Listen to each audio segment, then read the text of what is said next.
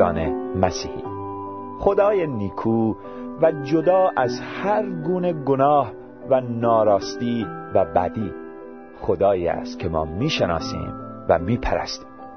او بر اساس کتاب مقدس سرچشمه تمام چیزهای خوب و نیکو است. کلام خدا میفرماید تمام بخشش های نیکو و هدایای کامل از آسمان و از جانب خدایی می آید که آفریننده نور است و در او تغییر و تیرگی وجود ندارد.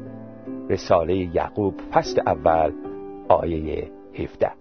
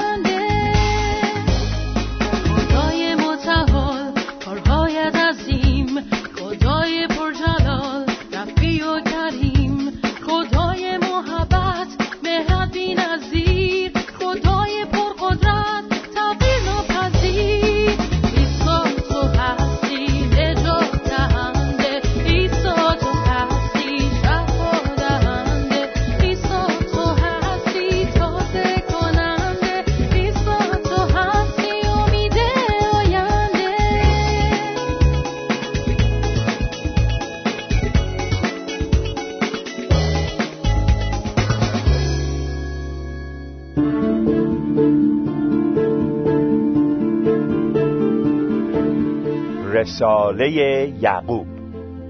پیکار با وسوسه ها.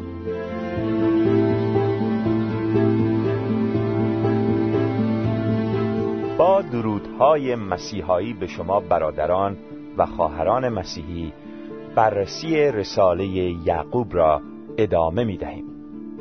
وسوسه به سراغ هر کس می آید. هر کسی که می خواهد خدا را خشنود سازد. و مطابق اراده او زندگی کند به این فکر می کند که چگونه با وسوسه ها مقابله کند و پیروز شود. زیرا می داند که وسوسه حتما به سراغ او خواهد آمد. اما چگونه می توان با وسوسه ها مقابله کرد؟ انسان چگونه وسوسه می شود چه کسی انسان را وسوسه می کند در این درس پای تعلیم یعقوب می نشینیم تا ببینیم این رسول مسیح در این باره چه می کوید. در اینجا آیه های دوازده تا هجده را از باب اول رساله یعقوب می خانیم.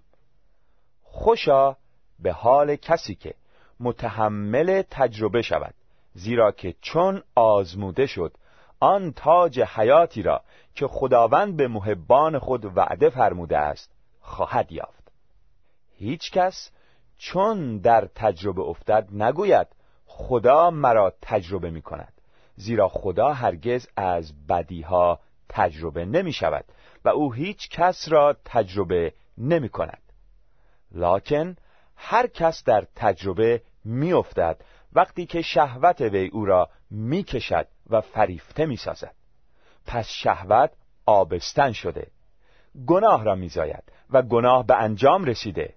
موت را تولید می کند ای برادران عزیز من گمراه مشوید.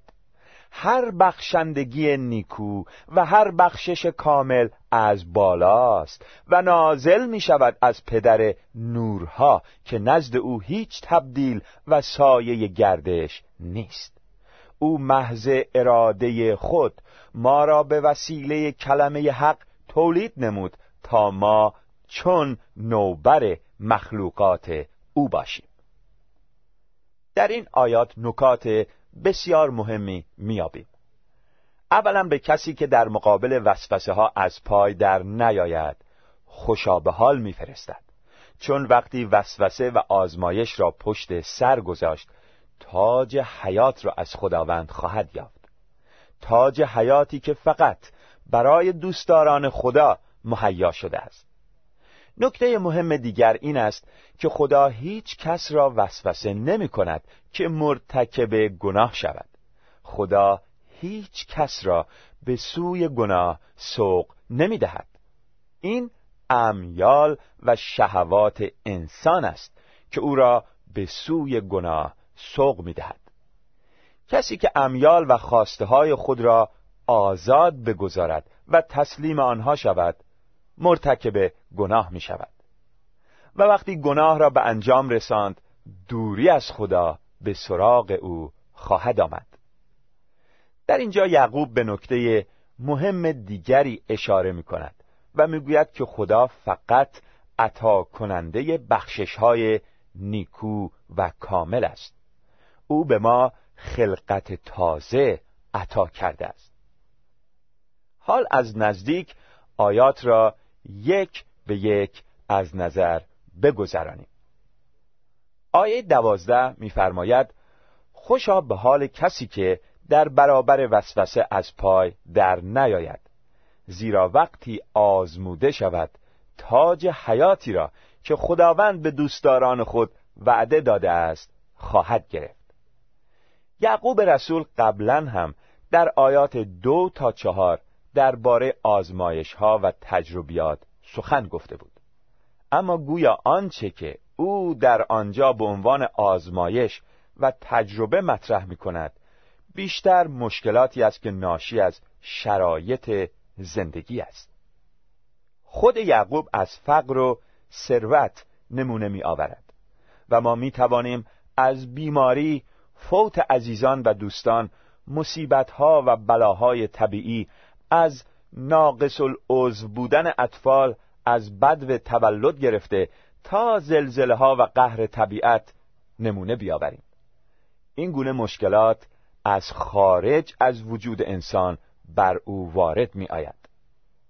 اما در آیاتی که در این درس خواندیم یعقوب درباره نوعی دیگر از آزمایش ها و مشکلات سخن میراند این نوع آزمایش ها از درون وجود انسان سرچشمه می‌گیرد. اینها همان وسوسه های نفس هستند. اینها خواسته ها و امیال و خودخواهی ها و خودپرستی های ما هستند. در مقابل چنین وسوسه هایی است که یعقوب مؤمنین به مسیح را ترغیب می کند تا از پای در نیایند و مقاومت کنند. در اینجا دیگر راجع به حکمت یعنی بینش روحانی و الهی نسبت به زندگی سخن نمی‌گوید بلکه راجع به دوستداران خدا سخن می‌گوید که تاج حیات را از خدا خواهند یافت. در آیات اولیه این باب سخن درباره مسائل بیرونی بود. در این آیات درباره مسائل درونی. در آیه دوازده یعقوب میفرماید خوشا به حال کسی که متحمل تجربه شود. یعقوب در واقع با یقین اعلام می دارد که وسوسه ها خواهند آمد. ما دچار وسوسه خواهیم شد. طبیعت و خوی نفسانی ما ما را به سوی گناه و نفس پرستی و خود پرستی سوق می دهد. اما یعقوب اعلام می دارد که اجباری وجود ندارد که انسان در برابر وسوسه از پای درآید. با ایمان به مسیح و تسلیم زندگی به او می‌توان بر وسوسه ها چیره شد. یک ورزشکار برای پیشرفت و ترقی تمرین های سخت می کند. او لازم دارد که هر روز تمرین هایی را انجام دهد. به همان صورت زندگی روحانی نیز تمرین می خواهد. انسانی که با خدا زندگی نمی کند به طور طبیعی پیرو خواسته های نفس خود است. همه کارهای او تحت تأثیر نفس گناه آلود اوست. او در پی رفاه و راحتی و لذات و منافع شخصی خود است برای او نه خدا مطرح است و نه هم نوعان او فقط برای ارزای خواسته های خود زندگی می کند اما وقتی همین انسان زیر نور مسیح قرار می گیرد و گناهان و خودپرستی های خود را می بیند و از روش زندگی حیوانگونه خود پشیمان می شود با خون مسیح پاک و شستشو می شود از آن پس او دیگر برای خود زندگی نمی کند او برای خدا و برای انجام خواست و اراده او زندگی می کند در این صورت او لازم دارد که مانند آن ورزشکار تمرین های سختی انجام دهد. او نیاز به ورزش روحانی دارد. این ورزش روحانی دعا و تقرب به درگاه خداست. خدا روح است و انسان ماده. بنابراین لازم است که ما از مرز ماده فراتر برویم و وارد مرز روح و امور روحانی بشویم. این کار در دعا صورت می‌گیرد. در مسیحیت واقعی دعا کردن فقط بیان یک سری جملات تکراری و حفظ شده نیست. دعای واقعی ایجاد ارتباط روحانی و عرفانی با خداست. در دعا روح ما باید با خدا که او هم روح است تماس برقرار کند. زمانی که این تماس برقرار شد روح انسان از خدا قوت و انرژی دریافت می کند قوت و قدرت خدا در او قرار می گیرد در نتیجه او در زندگی روزمره خود از مرز ماده فراتر می رود. او دیگر به فکر خیشتن و ارزای خواسته های خود نیست. هدف او جلب رضایت خداست. فقط در چنین شرایطی است که می‌توان در مقابل وسوسه ها مقابله و مقاومت کرد و از پای در نیامد. یعقوب به چنین شخصی خوشا به حال میفرستد و انصافا هم خوشا به حال دارد. خوشا به حال کسی که این چنین با خدا ارتباط نزدیک روحانی دارد که می‌تواند بر وسوسه های نفس پیروز شود. به عبارت دیگر می‌توان گفت که وسوسه نوعی تکلیف است. هر شاگردی در مدرسه باید تکالیفی انجام دهد. شخص مسیحی نیز در مکتب روحانیت باید تکالیفی انجام دهد. وسوسه ها و آزمایش ها برای او نوعی تکلیف هستند. به قول یعقوب در همین آیه او آزموده می شود یا به گفته دیگر مجرب و کار آزموده می گردد در همین آیه دوازده یعقوب میفرماید که چنین شخص روحانی که بر وسوسه ها پیروز می شود از خدا تاج حیات را دریافت خواهد کرد. در کتاب مقدس تاج همواره مظهر افتخار و بزرگی و پیروزی و شادی بوده است. تاج همچنین جایزه مسابقه روحانی معرفی شده است. پولس رسول در پایان زندگی خود زمانی که الهام یافته بود که زمان شهادتش نزدیک است به شاگرد خود تیموتائوس میفرماید بعد از این تاج عدالت برای من حاضر شده است که خداوند داور عادل در آن روز به من خواهد داد و نه به من فقط بلکه نیز به همه کسانی که ظهور او را دوست می‌دارند. رساله دوم به تیموتائوس فصل چهارم آیه هشت. کسانی که در مسابقه روحانی این زندگی با صبر و تحمل مشکلات بر وسوسه ها پیروز می شوند از خداوند تاج حیات را دریافت خواهند داشت. در کتاب مکاشفه که آخرین کتاب عهد جدید است و درباره وقایع روزهای آخر سخن می‌گوید درباره تاج حیات چنین آمده است.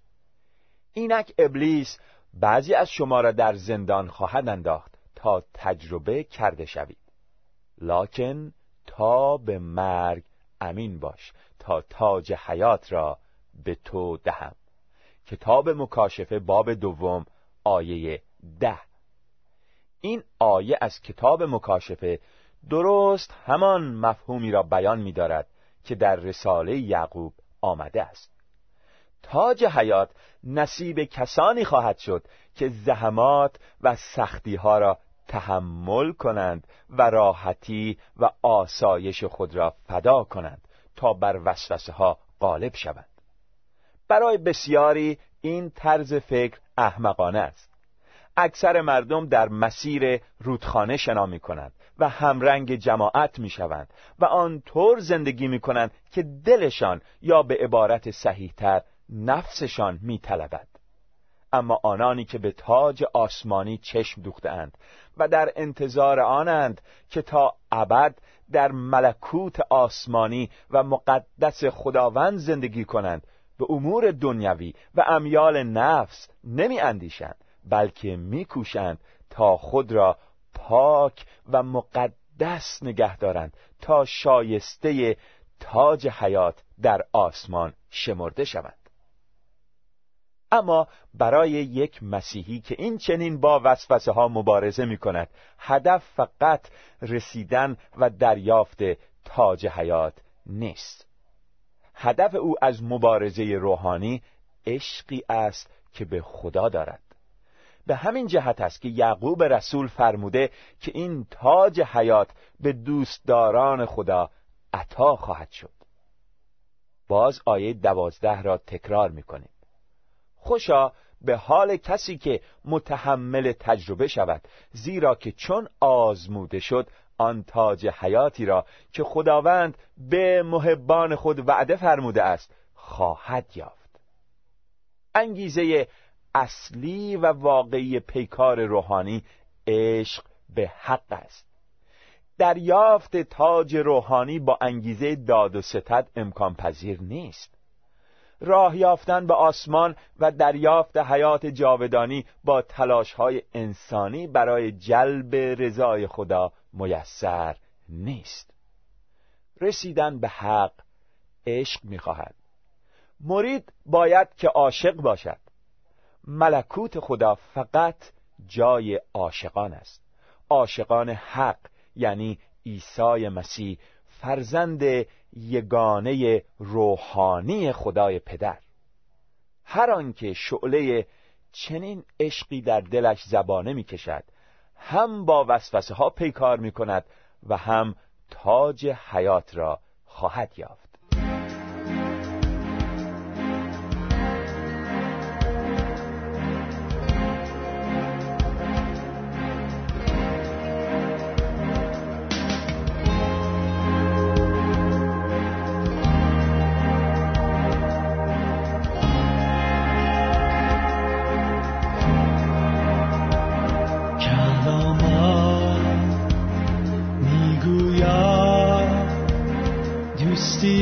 دست از برادر چسبنده تر. نورش در تاریکی از هر ستاره ای درخشنده تر. روی دوست خود را با پند و اندر ساتیز می سازد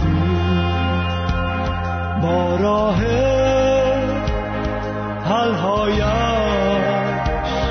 عطریست دل و جان را شاد می سازد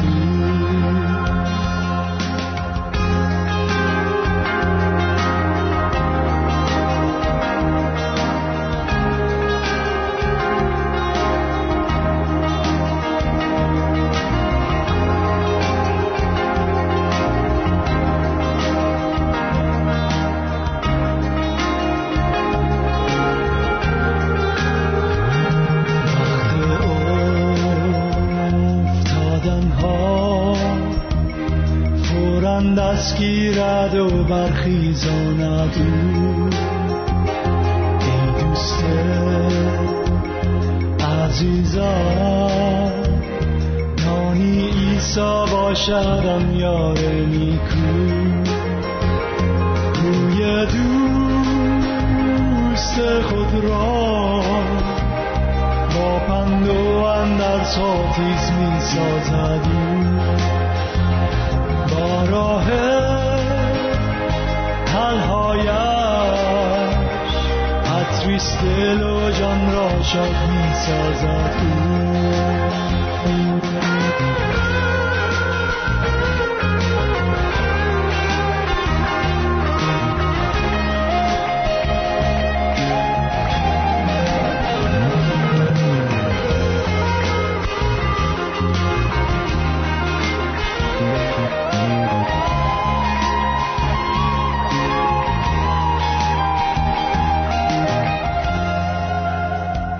دوست عزیز آیا عشق مولای آسمانی عیسی مسیح در دل تو شعلور است؟ آیا احساس می کنی که خلع وجود تو را فقط حق می تواند پر کند؟ در این صورت اگر تا به حال این مراد و مرشد آسمانی را به قلب خود راه نداده ای همکنون او را به دل خسته خود دعوت کن.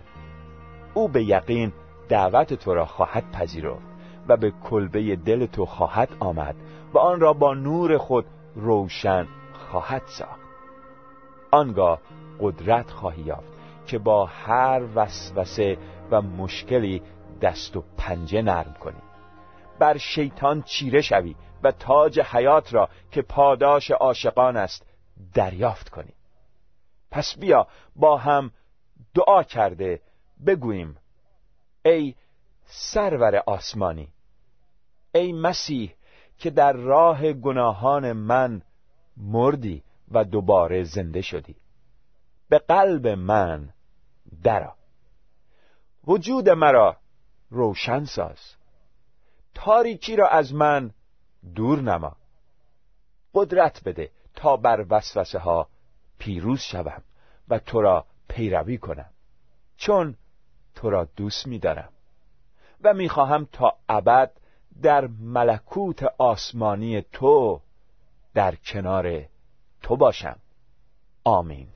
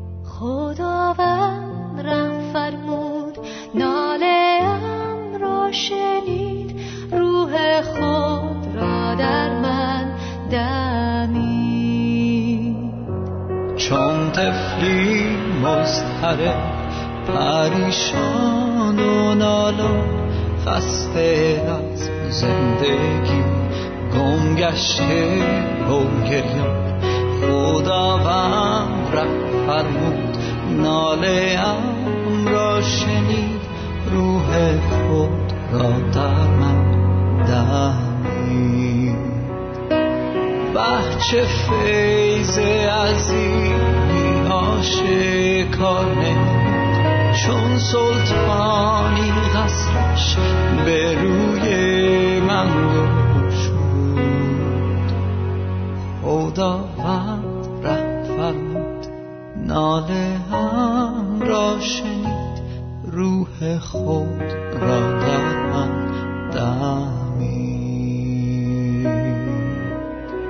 چون